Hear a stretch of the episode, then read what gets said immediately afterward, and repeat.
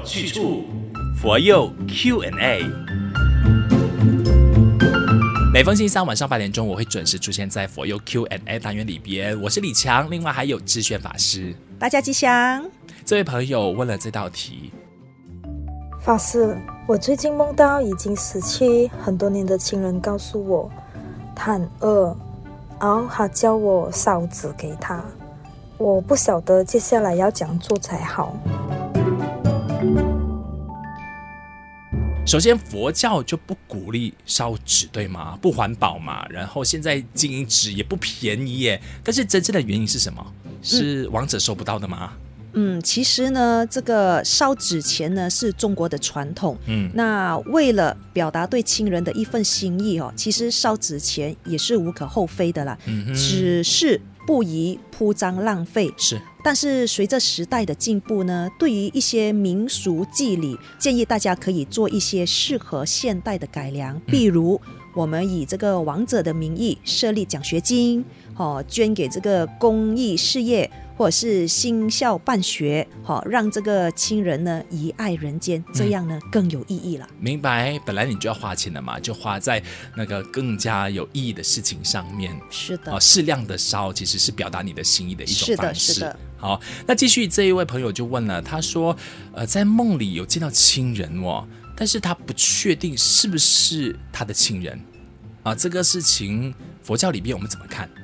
他不确定他梦里面的那个是不是他的亲人，同样的，我们也无法知道这个答案的。嗯哼，但是如果他说我想做呃烧纸的动作，就聊表一下自己的心意的时候，会不会因此又引来更多的好兄弟呢？他有这样的担心诶。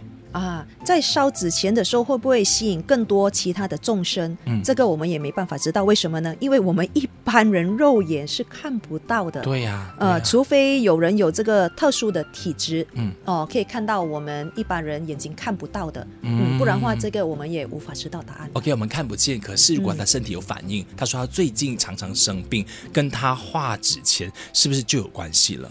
生病跟烧纸钱一点关系都没有。嗯、生病呢，就是要找医生找出这个病因。对，嗯、所以呢，不要过于的迷信于民间的一些信仰了哈。是的，不要道听途说了。对对对对。那其实我会梦见某一件事、某一个人的话，其实是不是很单纯的就日有所思嘛？然后佛教里边相信托梦这件事情的吗？嗯，其实，在这个《皮婆沙论》里面呢，它记载有五种我们人会做梦的这个原因。嗯，第一个呢，就是体弱多病者容易做梦；第二呢，日有所思，夜有所梦；嗯，第三呢，曾经有过的又来托梦；第四呢，未来将发生，梦中就先有预兆；第五呢，就是想梦，也就是因为我们的意念、意想所成的这个梦。嗯嗯。嗯那我自己本身呢、最近就梦见已经过世了十几年的父亲，然后甚至呢更早离世的公公，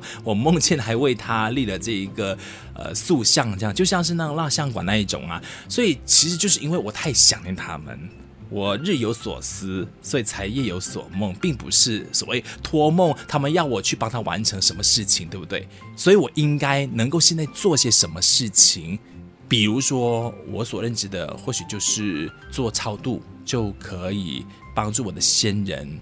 嗯，其实呢，当一个人梦到过往的亲人呢，可以就是呃诵经回向，嗯，哦，这是一份孝道嘛。